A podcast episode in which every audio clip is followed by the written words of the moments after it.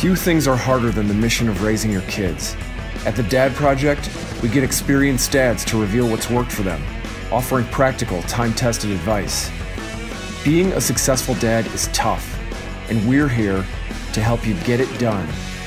Welcome to the Dad Project.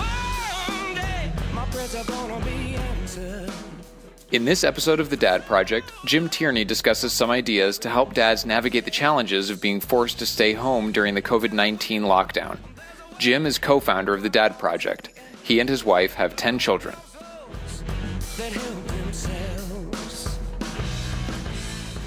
Fellow dads, in the midst of this global pandemic of 2020, we all find ourselves in an extraordinary time. I know that many dads battling illness themselves or in their families on the front lines as healthcare professionals, first responders, and other essential workers, or who are out of work and desperate to find it, are feeling at their wits' end. My heart goes out to all of them, and I'm praying for them that they might get a break in the waves and the storm. I've spoken to a lot of dads who are going through big challenges, having their entire family piled on top of each other in small homes and apartments, often in situations where weather requires that all those kids who are now forced to be home from school are furthermore forced to stay inside. So, what is a dad to do to stay sane? This is a big challenge, and I don't have an answer that fits every situation. What I intend to do with this episode is to try to refocus dads despite all these challenges.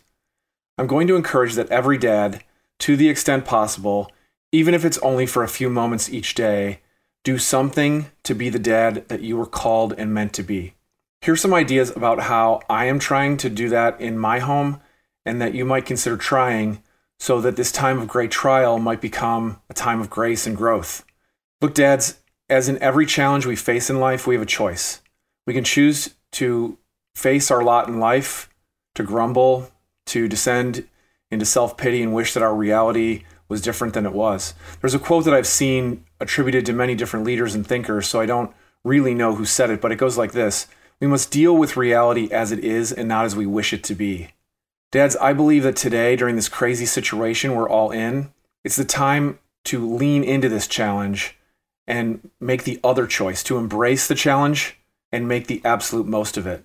Those of you who have listened to the Dad Project have probably noticed that I like to turn to Aristotle for his thoughts on how to lead a virtuous life.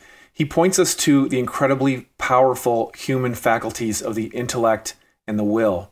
If I were to be so bold as to apply his treatment of these two faculties to the challenge uh, of being snowed in and locked down in a small apartment with a wife and two or three kids, I think he might advise us that we need to use the intellect to intellectually conclude for ourselves that we are being called to rise and meet this challenge with all the patience, the kindness, the creativity, and let's call it just plain old good dadness that we are capable of mustering. From there, we use the incredibly powerful faculty of the will to just do it. Read Aristotle on the will, and you'll start to realize that each of us really has what it takes within us to overcome our natural human inclinations to be prideful, to give in to anger, to want things precisely our way, to childishly decide, I'm going to be grumpy today, and this family of mine better just steer clear. Put in a positive way, we can use our will to decide, I'm going to be cheerful about this situation. I'm going to embrace it. And rather than descend into self pity about what we have to go through, I choose to be the leader my family needs to actually make these days better than they would have been if we hadn't been forced to be cooped up. I choose to make our family better because of all this. Well, how do we do that? I believe the place to start is with a focus on what is truly good in our family. Despite some of these problems inherent to being cooped up in ways we're not used to, have you noticed the return to the focus on the family unit? I'm noticing that across socioeconomic strata, across cultures and creeds, those who go to church and those who don't, those out of work and those who are working from home, among friends I've spoken to in other countries, something that I believe might turn out to be the greatest silver lining of this crisis. Families are spending time together and coming up with innovative ways to stay engaged and respond to their isolation by what you might call going on offense. right in their own homes and in compliance with civil orders to stay home. What a joyful alternative to hiding without growth and a fighting spirit. I want to acknowledge that stay at home orders must be taking quite a toll on the mental health of many people who are impacted by being shut in in ways that others cannot understand. But I'm very edified by the many examples I'm seeing online in, in social media and conversations I'm having of family life lived more abundantly in this time. My wife has a far reaching social media presence, and you can see on Instagram at Kendra underscore Tierney that we have adopted some of the creative things going around, such as the 8 p.m. neighborhood serenade, FaceTime calls with cousins, and virtual get togethers with family and friends. And I'd like to offer some further thoughts about how dads can be at their best right now. First, I want to address the topic of patience, which you might recall is the subject of our most recent episode. It must be one of the greatest challenges facing us dads, the majority of whom are probably most accustomed to working outside the home, or if we're working in the home, don't usually have so many other family members around during the day. How do we manage this? Because as much as I think it's true that being locked down is pulling families together, and even more so than the forced physical reality of it, I believe we owe it to our kids that they not think back on the coronavirus outbreak of 2020 as the period of my life when my dad had the shortest fuse, was the most infuriated by me, when our relationship changed for the worse. How do we avoid this despite the pressures and stresses of what we're going through as the leaders of families who might be facing health and financial realities that make it hard to cope. Well, here are my thoughts and what I'm doing each day. First, I'm finding a way to recharge, even if it's just for a few minutes. Now, I want to state from the outset that my wife has a very popular blog post titled The Myth of Me Time. I am completely on the same page with her in believing that as adult leaders of families, we can't expect to just be left alone so that we can set up some untouchable period of time each day or each week, making it just so and ensuring that the kids and the needs of our wives don't encroach on what I need for me. And that being said, I think we can still find time, even when we're all on top of each other, to ground ourselves for the duty that we are called to do. I pray every day, actually, for an extended period of time. I haven't been sleeping very well lately, so I just get up an hour before everyone else and pray for 30 minutes. If that's not for you, listen to an inspiring song or album, an audiobook, a podcast while you shave or brush your teeth, meditate according to your tradition, hit the floor and do 30 push ups when you get out of bed. Focus on the fact that your family needs you and remind yourself of those points coming up in your day that might trigger impatience, dare I say rage and resolve that you're going to head those things off before you fall on your face. Okay, we've been talking about patience, and I want to discuss the reality of anger, acknowledge that it's going to happen, and offer some thoughts on how to think about it. There is such a thing as righteous anger, and I don't think of it as a vice. Sometimes anger, if it's not out of control, can be helpful to children in aiding them in understanding when they have crossed boundaries that are just not right to cross. Like everyone else, I fall into unrighteous anger, to be sure, but I do try to think ahead of time what are the occasions where it can be helpful for children to see righteous anger in their parents.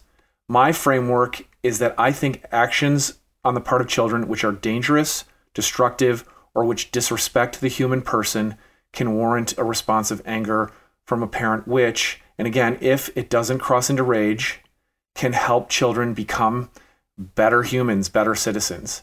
All this being said, once we are all spending a lot more time in closer contact with each other nowadays, I think it's wise to try to resolve each day that as a dad, I really need to limit displays of anger around the home. Living by a rule of showing mercy in the moment and having a conversation later when we've cooled down I believe has a direct impact on how tense the mood in the house is. For something that's dangerous, it has to be dealt with swiftly. Don't delay that, of course. Anything that can be delayed for a calm conversation later in the day, that's a choice that's working well for me right now. I am also trying to be more generous with my willingness to say I'm sorry to my kids. When we lose our cool dads, we need to apologize and model this for kids so that they can become people who can apologize and acknowledge when they've done wrong. I am also asking my kids, especially my older kids, to spend quiet time each day. Maybe in your house, it's reflection, maybe it's prayer, but I think it should be focused on acknowledging the reality at this time when self sacrifice is being forced upon us in many ways. And so, what am I going to do about it? Am I going to shake my fist? Am I going to become more surly, more moody, touchy, fall into arguments and bickering with my siblings? Or am I going to embrace this time, unite myself in spirit to pioneers, to military heroes, to great grandparents who might have lived through hardship and war and destitution, holy men and women who showed us that we can embrace difficult times and become better for it. The human intellect and will are such powerful faculties that they allowed such people to look at situations that made others wilt and crumble, and yet they instead responded that I can approach a difficult duty not with resignation, but with joy when I think about how much I still have to be grateful for. This can take a lot of work on family culture to get kids bought into this way of thinking about life in general. But we have the time to work on that now. And so my suggestion is let's also get back to family dinners and center them around good conversation. Dads, ask good questions. What is a silver lining about your lockdown situation? Who is someone you learned about in history class or a character from fiction who would have done really well under stay at home orders? If Uncle John were alive, what crazy fun activities do you think he'd come up with to get us through the day? What does it mean to have fortitude? Should the US have fought this war or that one? What canal was the most important for the US to have built? Should we go back to the moon? Who's the most inspiring person in our family who doesn't live with us? Which of your siblings has impressed you with living of a virtue this week? Getting the family talking about these things help kids think about what they believe it leads to incredible kid insights, and it's an opportunity for us dads to guide our children away from the self pity that can set in when things are tough. I'll also add that if you're in a working situation like I am, where I'm getting out of the house at least a few days a week, I'm contributing stories from work to give everyone a view of what's going on in the outside world. I think this is a key function of any working parent because it's how children start to gain an understanding of how to navigate the adult world we, like a lot of people, are also connecting by phone and internet um, with friends and family. And I'm making an effort to connect with other dads that I trust to give me good advice when I've got situations I'm facing in the home that I need input on. Another thing I'm doing, trying to find ways to take burdens off my wife because they are getting piled on her too. Dads, I believe this is a time to step up big time in our role as husband. There's a reason that across literature, scripture, mythology, strong husbands and fathers work hard and relieve the burdens of others. Writers and storytellers had seen such men in action, and they knew that strong heads of families could accomplish anything their families needed. What's being asked of us might not be the romantic stuff like swinging axes and driving teams of horses. It might be smiling when we don't feel like it. It might be cutting a flower to put on our wife's nightstand, changing a few more diapers, scrubbing a pot. If these things are done with love instead of indignation and resignation, these actions take on tremendous value in family life. Another thing I'm doing is trying to dial up the affection with other members of the family and set aside quality time interactions, even if they're just little moments. For one thing, I'm in the healthcare industry, and so I actually am leaving our house most weekdays and commuting to my office as usual. But then when I come home, I usually still have a lot of work to get done as my company works to manage everything that's going on in this environment. This has meant hurried dinners and late nights. I'm trying to do a few things to make sure the family knows I'm there for them. One is build a fire in our fireplace with whatever kids are around to help. Another is read a few bedtime stories and put as many little kids in bed as possible. I'm also having a brief nightly check in with each of my teenagers asking them to tell me what they've accomplished in their distance learning classes, what's on deck for tomorrow, did they get some exercise to blow off some steam and stay fit and healthy? Did they get into conflicts with other members of the family today? What did they do about it? What are they going to resolve to do tomorrow to avoid those triggers that are going to make them lose their cool? What did they do to help their mom and our family today?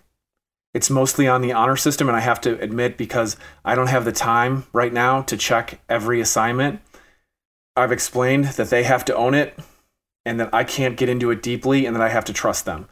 And I'd give us a maybe B minus on execution under this honor system approach. And luckily, our teachers are pretty lenient on deadlines for assignments they've missed or turned in late because everyone knows how big of an adjustment this is.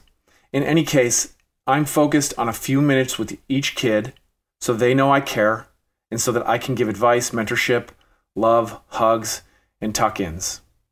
I'm also trying to end my day with a quick set of questions that I apply to work, my marriage, my role as a dad. What did I do well today? What did I do poorly?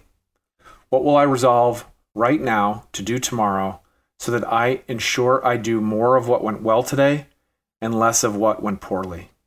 Another thing we're trying to do as a family is focus on some family traditions we love board games, family movie nights, and reading aloud.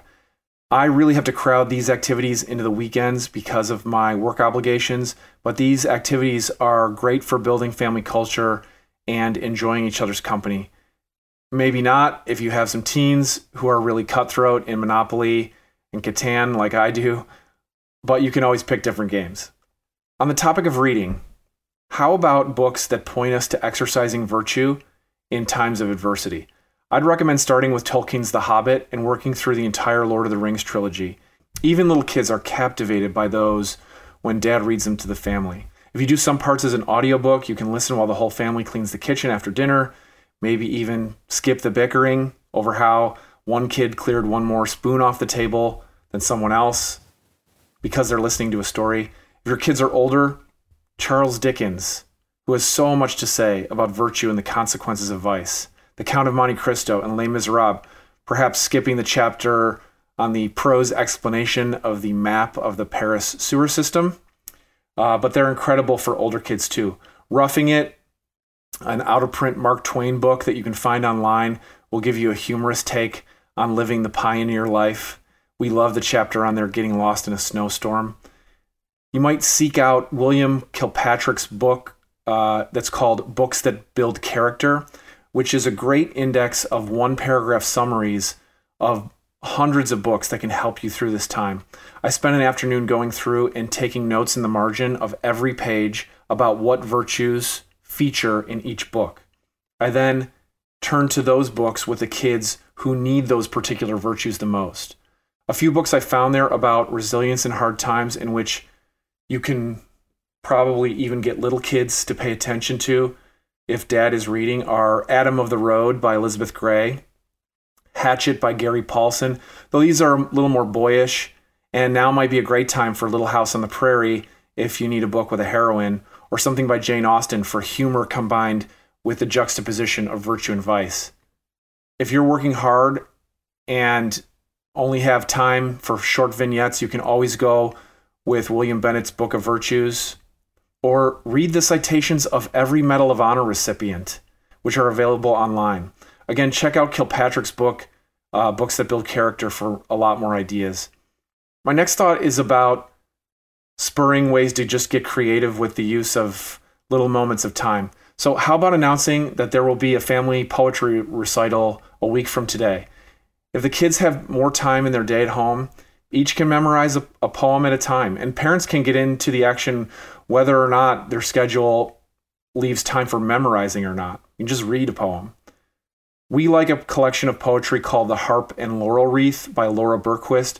It has poems that are short enough for even younger children to learn. Another creative idea. One thing we've done is have a surprise 10 minute absurd family drawing contest.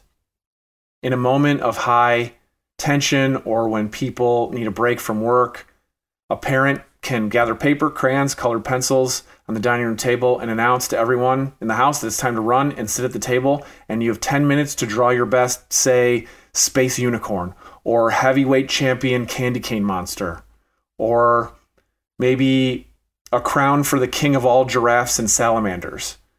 It's hilarious what the imaginations of kids can come up with in situations like this, and it's an opportunity to inject a little fun into the midst of days that can seem to drone on and all look the same. Award silly or even meaningful prizes depending on your own family culture. We like homemade badges or a handful of jelly beans. You might notice that all these activities are ones that can be done whether or not you're under stay at home orders. And one silver lining that could come out of this COVID 19 situation is that you could build new family traditions that you keep going. Why not keep up with the weekly board game night, family dinner as many nights a week as possible, or a monthly po- poetry recital? To wrap this up, as with any episode of the Dad Project, this isn't an exhaustive list of everything that's going to make you a successful dad in this or that situation. Each dad needs to adapt the good advice he gets to his own family's culture and situation and decide what will work best in his home. I encourage all dads who listen to this episode to treat what I've said simply as thoughts to help you get creative and to come up with the plan that will work best for your family while you're helping them try to thrive in the unique situation that you're facing.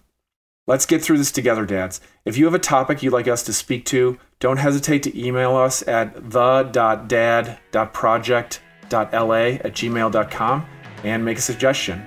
All the best to you and your families. Hey, thanks for listening to The Dad Project. If this talk was valuable to you, please go to our website at dadproject.net and make a voluntary one time or recurring donation to help support our operations. Any amount helps. Catch you next time at The Dad Project.